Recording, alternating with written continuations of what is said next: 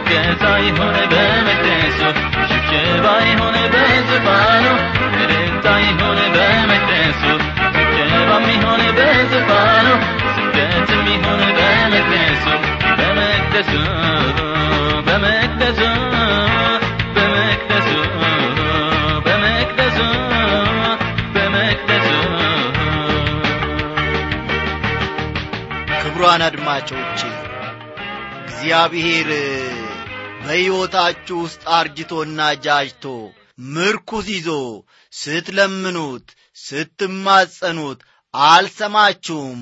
ሰልችታችሁኛል ደክሞኛል ዕድሜ ቆጥሬ ያለው ብሎ ዝም ያላችሁ ጊዜ አለን እግዚአብሔር አምላካችን በሕይወታችን ዘመን ሁሉ እነሆ ክንዱ እየመራችን ደግሞ ለዚህች ሰዓት ለዚህች ጊዜ በክተናል ከዘመናት በፊት ብርቱ የነበረው ክንዱ ዛሬም ብርቱ ነው። ነገም ወደፊትም ብርቱ ነው። እኔንና እናንተን የሚመጣውን ትውልድና ትውልዶችን ሁሉ ለመምራት የእግዚአብሔር ክንድ ምንጊዜም አትዝልም ዝላም አታውቅም። እግዚአብሔር ለዘላለም እየተመሰገነ ይሁን። እንደምናመሻችሁ በጌታ የተወደዳችሁ ክብሯን አድማጮቼ። ዛሬ እንግዲህ ተከታታዩን ኖ የዮሐንስ ራእይ መጽሐፍ ጥናታችንን ይዘንላችሁ ቀርበናል። በያላችሁበት ስፍራ ሆናችሁ ታዲያ ኖ እግዚአብሔርን ለማምለክ ከእግዚአብሔርም ቃል ለመመገብ ከእግዚአብሔርም ቃል ለመማር የቀረባችሁ ትኖራላችሁ። በዚህች ምሽት እግዚአብሔር አምላካችን እኔንም እናንተንም በድንቅ ሁኔታ እንደሚገናኝ በእውነት ድንቅ የሆነውን ቃሉን ደግሞ ለሕይወታችን ትርፍ አድርጎ ኮረጆአችንን ሁሉ ለመሙላት እግዚአብሔር በዙፋኑ ላይ ቁጭ ብሏል አዎ እኔና እናንተ እንግዲህ ታዲያ መደንገጥና መረበሽ ያለብን መፍራት መጨነቅም ያለብን ኢየሱስ ክርስቶስ ዙፋኑን ለሌላ ሰው አሳልፎ የሰጠ እንደሆነ ብቻ ነው። እግዚአብሔር ግን ዙፋኑን ለማንም አሳልፎ ሰጥቶ አያቅም ሁሌም አሸናፊ ነው ወደፊትም አሸናፊ ነው። እንዲሁ ደግሞ ይዘልቃል። በሕይወታችን ውስጥ የሚነሱትን ጥቃቅንና ትላልቅ ነገሮችን እያሸነፈ እግዚአብሔር በዙፋኑ ላይ ለዘላለም ይኖራል። ስሙ ለዘላለም ይክበር ይመስገን እንግዲህ ቀጠል አድርገን ታዲያ ያቋረጥነውን ዝማሬ ብንቀጥልስ? አማልክት አጋንንት ናቸው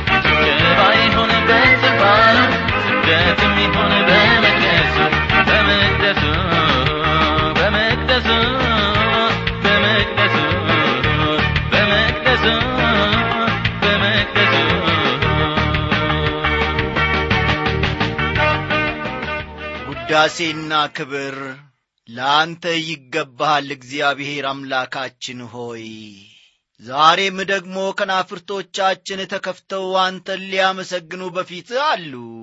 እግዚአብሔር ሆይ ከልባችን የመነጨ ከልባችን የሆነ እነሆ ምስጋናን ለአንተ እናቀርባለን። ጌታዬና አምላኬ ሆይ ባለፉት ዘመናት ሁሉ ስለ መራህን ኖ ያልዛለችውና የማትዝለው ክንድህ ደግሞ እየመራችን ለእነዚህ ቀናት ሁሉ እንድንበቃ ታላቁን ሥራህን የመንግሥትህንም ክብር እግዚአብሔር ሆይ እንድናወራና እንድንመሰክር እንድናይም ደግሞ ስለ ረዳህን እናመሰግንሃለን። ከሁሉም በላይ እግዚአብሔር አምላካችን ሆይ በልጅ በጌታ በኢየሱስ ክርስቶስ ደም ደግሞ ዋይተህን ከድቅድቅ ጨለማ ከኀጢአት አዘግት ውስጥ ስላወጣህን እንወድሃለን እናከብረሃለን እናመሰግንሃለን። እግዚአብሔር አምላካችን ሆይ ልባችን በአንድና በሁለት ነገር ተይዞ እግዚአብሔር ሆይ ተታሎ እነሆ ከአንተ መንገድ ፈቀቅ እንዳይል ዛሬም ደግሞ ጠባቂውን መንፈስ ቅዱስ እንድትልክልን እንለምንሃለን። ከጸባዖት እግዚአብሔር አምላካችን ሆይ በቃልህ እንድትገናኝን ያዘመምንበትን የጎደልንበትን የጠመምንበትን ነገሮቻችንን ሁሉ ጌታ ሆይ በመንፈስ ቅዱስ አማካኝነት እንድታቃናልን ራሳችንን በፊት እንጥላለን። እግዚአብሔር አባቴና አምላኬ ሆይ በዓለም ውስጥ ከሚገኝ ክብር ይልቅ በዓለም ውስጥ ከሚገኝ ደስታ ይልቅ ጌታዬ ሆይ ባሪያ ዳዊት እንደ ተመኘውና እንደ ለመነው በደጃፍ መጣልና መቀመጥ እንመርጣለንና እግዚአብሔር ሆይ ይህን ዕድል አትንፈገን ዛሬም ቢሆን እግዚአብሔር ሆይ ከነ ድካማችን ወደ አንተ ቀርበናል። በኢየሱስ ክርስቶስ ውስጥ እየተመለከትከን ድካማችንን ከእኛ ላይ አሽቀንጥረህ እንድትጥል ጠላት በእኛ ላይ ልጭን የፈለገውን ቀንበር በኢየሱስ ክርስቶስ ስም እንድሰባብርልን እንለምንሃለን። እግዚአብሔር አባቴና አምላኬ በክብር በግርማ በሕዝብህ መካከል እንድትመላለስ እኔ ባሪያ ጸልያለሁ በክብር በግርማ የባሪያዎችን ልብ እንድዳስስ እለምንሃለሁ። በክብር በግርማ የባሪያዎችን ኑሮ እንድትመለከት እግዚአብሔር እንድትጎበኝ እለምንሃለሁ። በዚህን ሰዓት ደግሞ የባሪያዎችን ልመና ለማድመጥ አንተ እግዚአብሔር ሆይ የምሰለቸን አምላክ አይደለም። አንተም ቢተኛ አምላክም አይደለም ለባሪያዎች ልመናና ጸሎት ጆሮች ምንጊዜም የተከፈቱ ስለሆኑ እንወዳሃለን እናከብረሃለን ክብር ለስም ይሁን። በዚህች ጊዜ ደግሞ በመካከላችን ተገኝተ ይህንን ድንቅ የሆነውን ክቡር ሥራህን የመንግሥትህን ታላቅነት የሚናገረውን ቃልህን እግዚአብሔር አምላኬ እንድትባርክልን እንለምንሃለን። ሐሳብህንና ፈቃድህን ለልጆች ለመግለጥ ደግሞ አንተም ቢተኛ አይደለም። በደለኞች ናቸው ኀጢአተኞች ናቸው ብቃት የላቸውም ድሆች ናቸው የተናቁ ናቸው ብለ እግዚአብሔር ሆይ እኛን አልተውከንም። እነሆ ከቅዱሳን ጉባኤ ስለ ጨመርከንና ስለ ደመርከን እናመሰግንሃለን ሁሌም ሰምተናልና ክብር ለስም ይሁን። በጌታችን በመድኃኒታችን በኢየሱስ ክርስቶስ ባከበርከው በአንድ ልጄ ስም አሜን።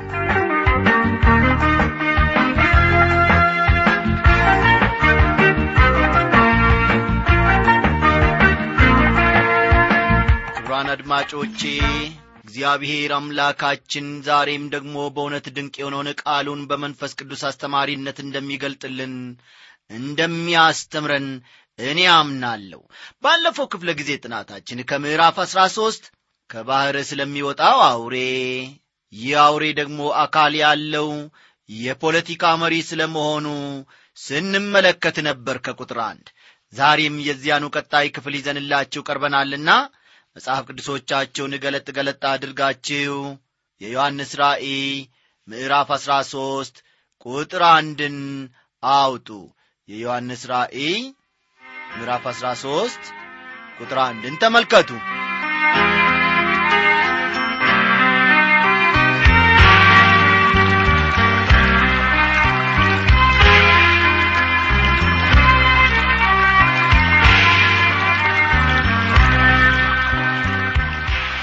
አድማጮቼ ይህ አሁን የጠቀስነው አውሬ አስር ቀንዶችና ሰባት ራሶች እንደነበሩት በቀንዶቹም ላይ አስር ዘውዶች በራሶቹም ላይ የስድብ ስም እንደነበረ ተመልክተናል። ይህ አውሬ ግራ የሚያጋባና ምንነቱን ወይም ማንነቱን ለመናገር ለአእምሮ እንደሚከብድም ጠቅሰን ነበረ ምዕራፍ 12 መጨረሻ ላይ ባለፈው ክፍለ ጊዜ ጥናቶቻችን ሰይጣን በባሕር አሸዋ ላይ እንደቆመ መመልከታችን የሚታወስ ነው። ስለሆነም ይህን አውሬ ከባሕር ያወጣውና እንደፈለገ የሚነዳው ራሱ ሰይጣን መሆኑንም ተመልክተናል። የሴጣን እንደራሴ ወይም የሴጣን ጉዳይ አስፈጻሚ ነው ማለት ይቻላል። የመጀመሪያው አውሬ የሮም መንግስትን የሚገዛ መሪ መሆኑን። ሮም ወደቀች እንጂ እንዳልሞተችም ተመልክተን የአውሬ ደግሞ እንደገና ሮም እንድታንሰራራና በእግሯም እንድትቆም እንደሚያደርጋት መመልከታችን የሚታወስ ነው ለአጭር ጊዜ እንኳን ቢሆን አልን። በዚህ ወቅት እግዚአብሔር ይቺን ዓለም ለሰይጣን አሳልፎ የሰጠ ይመስለናል። ካል በኋላ የዮሐንስ ራእይን እንደሚገባ ለመረዳት የዳንኤልን ትንቢት ተጠንቅቆ በጣም ማጥናቱ እጅግ ጠቃሚ እንደሆነም ተመልክተናል።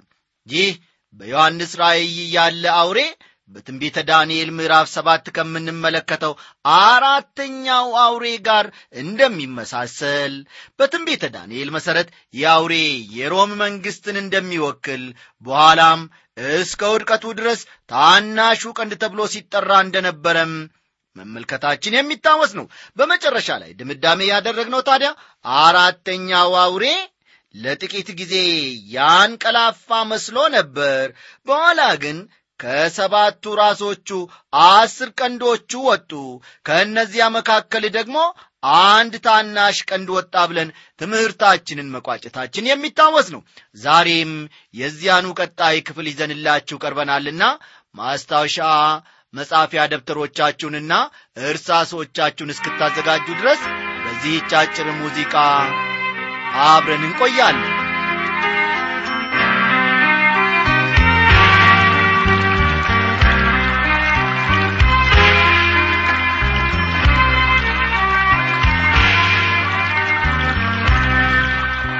ክብሯን አድማጮች ሐዋርያው ዮሐንስ ይህን በጻፈበት ዘመን አብዛኞቹ የዳንኤል ትንቢቶች ተፈጽመው ነበረ። ልብ በሉልኝ! ዮሐንስ ይህን በጻፈበት ዘመን አብዛኛዎቹ በዳንኤል በኩል የተነገሩት ትንቢቶች ፍጻሜ ላይ ደርሰው ወይም ተፈጽመው ነበር። የመጀመሪያዎቹ ሦስት አውሬዎች ማለትም በአንበሳ የተመሰለው ባቢሎን በድብ የተመሰለው ሜዶንና ፋርስ በነብር የተመሰለው የግሪክና የመቄዶንያ መንግስታት ሁሉም በየተራቸው እየመጡ ሄደዋል። ዳንኤል ሲናገረው ትንቢትም ቢሆን በዮሐንስ ዘመን ግን ትንቢቱ ተከናውኖ ተፈጽሞ ነበረ። ስለሆነም ዮሐንስ ያተኮረው በአራተኛው አውሬና በትንሹ ቀንድ ላይ ነበረ። ልብ በሉ ዮሐንስ ያተኮረው በአራተኛው አውሬና በትንሹ ቀንድ ላይ ነበር። ምክንያቱም አራተኛው አውሬ ማለትም የሮም መንግስት የወቅቱ ገናና መንግስት ስለነበረ ነው። አይገርማችሁምን? አራተኛው አውሬ ማለትም የሮም መንግስት የወቅቱ ገናና መንግስት ስለነበረ ዮሐንስ በዚህ ላይ ማተኮር ፈልጓል። ዮሐንስ በግዞት ፍጥሞ ወደምትባል ደሴት የተወሰደው ዶሚታን በሚባል ሮማዊ ንጉሥ ዘመን ነበረ። ይህንን ታስታውሳላችሁ አይደል?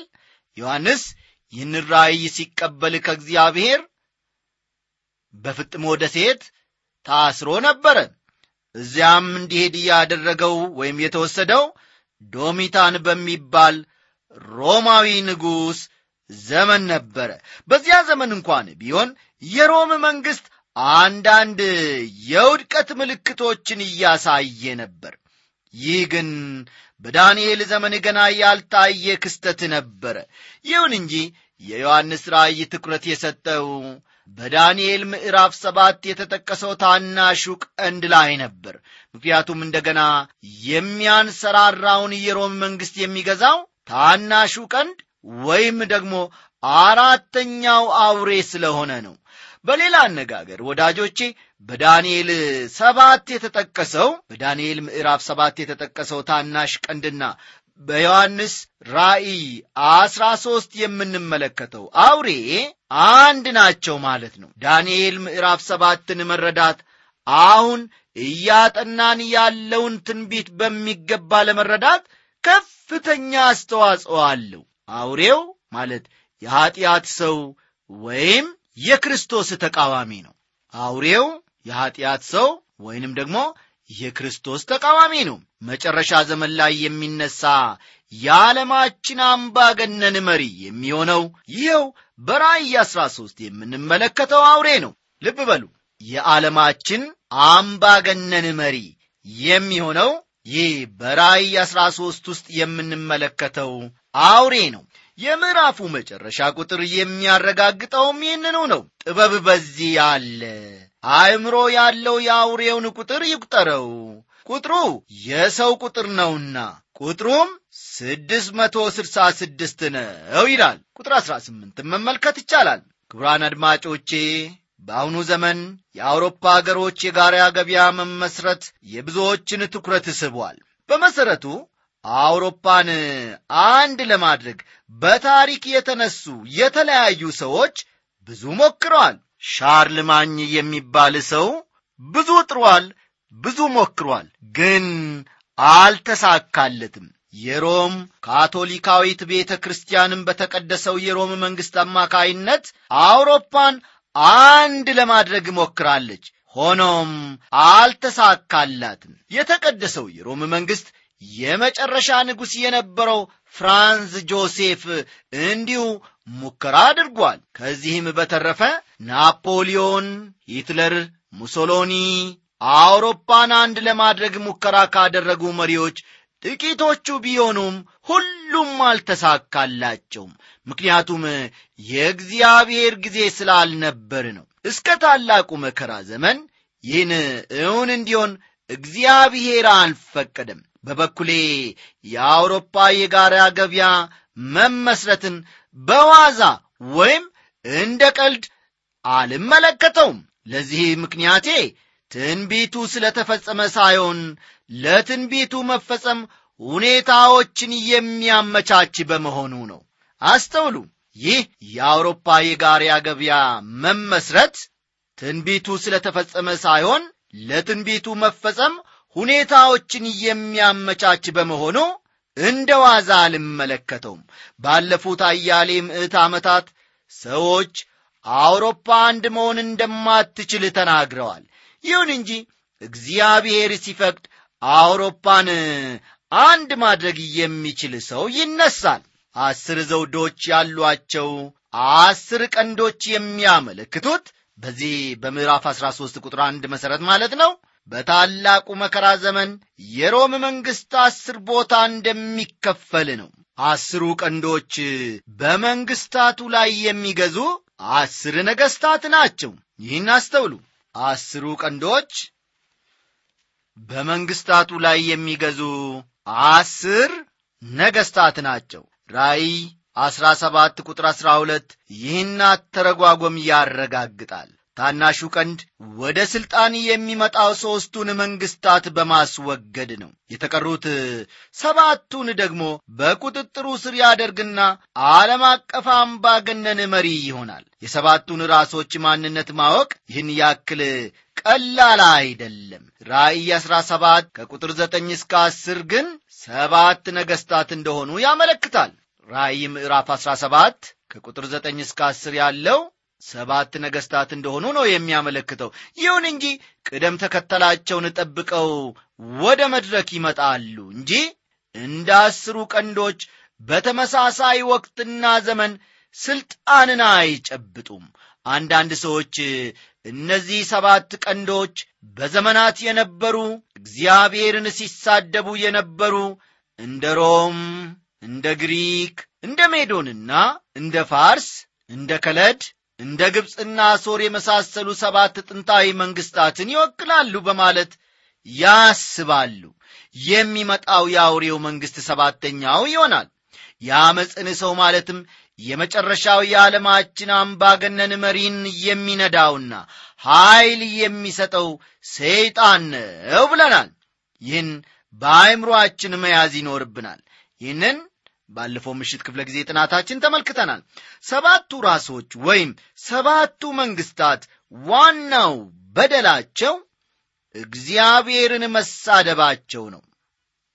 አንድ ዕውቅ የእግዚአብሔር ቃል ምሁር እንደሚያስቀምጡት ይህ ስድብ በሁለት መንገድ ሊፈጸም ይችላል ይላሉ። አንደኛው ራስን ከእግዚአብሔር ጋር እኩል በማድረግ ራስን ከእግዚአብሔር ጋር እኩል በማድረግ የእርሱን ስፍራና ክብር ለመጋራት መሞከር። ፈጠን ፈጠን በሉ። የእርሱን ስፍራና ክብር ለመጋራት መሞከር። በሁለተኛ ደረጃ ደግሞ በእግዚአብሔር ላይ ክፉ መናገርና የእግዚአብሔርን ስም በከንቱ መጥራት ናቸው የእግዚአብሔርን ስም በከንቱ መጥራት እንዲሁም በእግዚአብሔር ላይ ክፉ መናገር የሚሉት ይሆናሉ። የሮም መንግስታት ራሳቸውን ከእግዚአብሔር ጋር እኩል አድርገዋል። የሮም ነገሥታት እንደ አምላክ ሲመለኩ የነበሩበት ዘመን እንደ ነበር ማስታወስ ይቻላል። ይህን ታስታውሳላችሁ አይደል? አዎ የሮም ነገሥታት እንደ አምላክ ሲመለኩ የነበረበትን ዘመን ብዙዎቻችን አንዘነጋውም።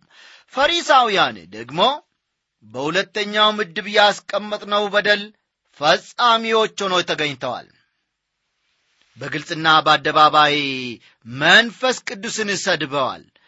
መጨረሻው ዘመን ላይ የሚነሳው አውሬ ግን ራሱን ከእግዚአብሔር ጋር እኩል ያደርጋል።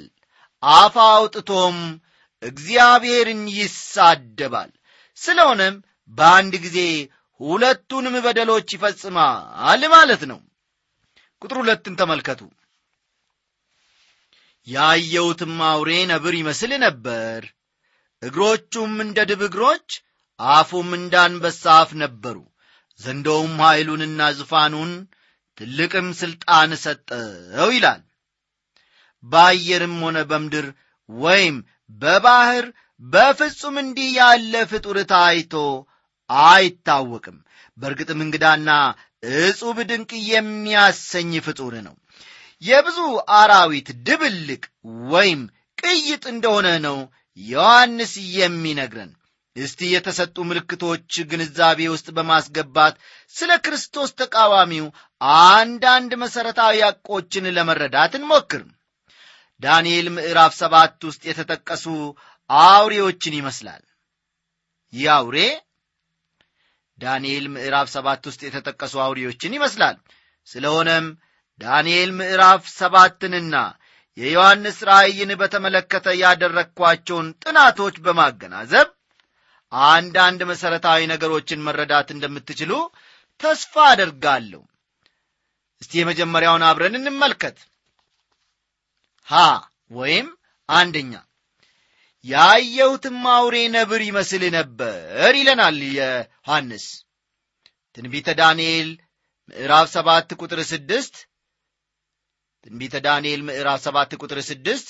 ከዚህም በኋላ እነሆ ነብር የምትመስል በጀርባዋም ላይ አራት የወፍ ክንፎች የነበሯት ሌላ አውሬ አየው ለአውሬይቱም አራት ራሶች ነበሯት ግዛትም ተሰጣት ይላል።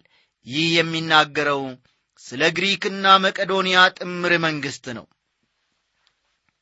ስለ ግሪክና መቄዶንያ ጥምር መንግሥት ነው። ግሪክ በሳይንስና በኪነ ጥበባት ዘርፍ ከፍተኛ እድገት ማስመዝገቧ ይታወቃል።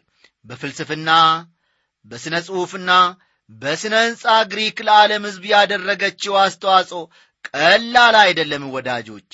ሌላው ቀርቶ ቋንቋው ራሱ በጣም የበለጸገና የልብን ለመግለጽ የሚያመች ነው። ከውጭ በኩል ሲታይ የአውሬው መንግሥት የግሪክን ስልጣኔና ክብር እየተላበሰ ይመስላል።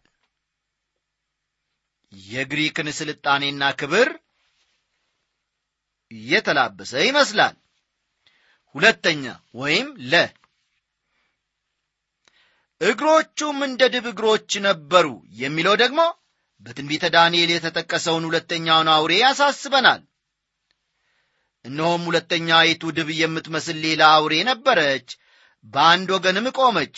ሦስትም የጎድን አጥንቶች በአፏ ውስጥ በጥርሷ መካከል ነበሩ። እንደዚህም ተነስተሽ እጅግ ስጋቢ ተባለላት ይላል።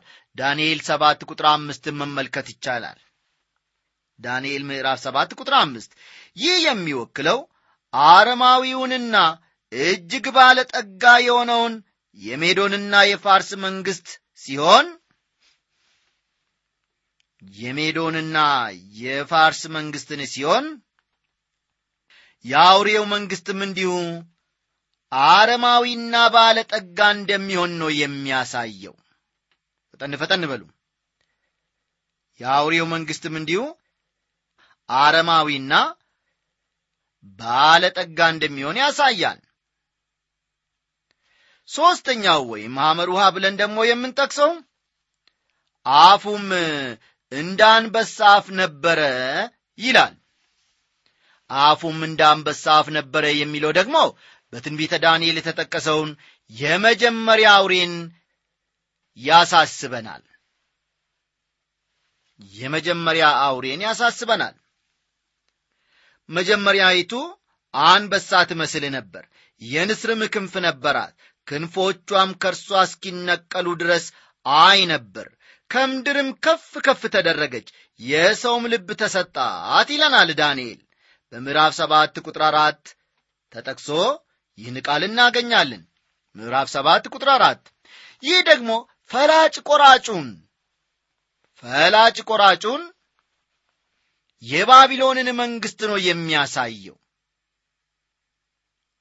ፈላጭ ቆራጩን የባቢሎንን መንግሥት ያሳየናል። የባቢሎን ጠቢባን ሁሉ እንዲገደሉ ናቡከደነጾር ትእዛዝ ሲያስተላልፍ በኋላም ሦስቱ እስራኤላውያን ወጣቶች ወደ እሳት እንዲጣሉ ሲያዝ አንድ እንኳ ትእዛዙን የተቃወመ ሰው አልነበረም። ወደፊት የሚመጣው የአውሬው መንግሥትም እንዲሁ በፈላጭ ቆራጭነት የሚገዛ ይሆናል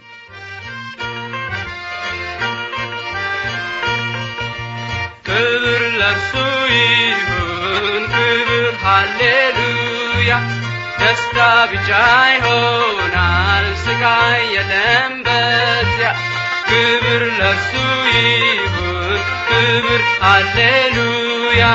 ደስታ ብቻ ይሆናል ስቃይ የለም በዚያ። ታላቁ ቀን ቀርቧል በጣም ደስ ይበለን ጌታችን ሲገለጥ ከምድር ሊወስደን ከቤቱ ሊያገባን። ክብር ለርሱ ይሁን ክብር ሃሌሉያ። ደስታ ብቻ ይሆናል ስቃይ የለም በዚያ።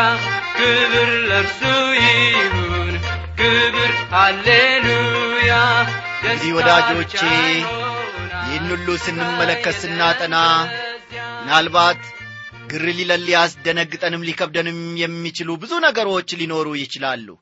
እግዚአብሔር ግን በክብሩና በግርማው ሁላችንንም በዚያን ቀን ያግዘናል። እግዚአብሔር ለዘላለም እየተመሰገነ ይሁን። የዚህን ቀጣይ ክፍል ደግሞ እግዚአብሔር ወዶና ፈቅዶ ለነገ ቢያደርሰን ይዘንላችሁ እንቀርባለን። ጸልዩልን ጻፉልን። በትምህርቱ በኩል እንደ ወትሮ ሁሉ ከእናንተ ጋር የቆየው እኔ አበበ ከበደ ወርቄ ነኝ ደህና ስትዘጋጅ በሳት ልትጠራ ጽልመት ሲያለብሳት የአቶሚክ አቧራ ብርሃን ለእኛ በራ። ክብር ለእርሱ ይሁን ክብር ሃሌሉያ። ደስታ ብቻ ይሆናል ስቃይ የለም በዚያ። ክብር ለእርሱ ይሁን Hallelujah, just a bitch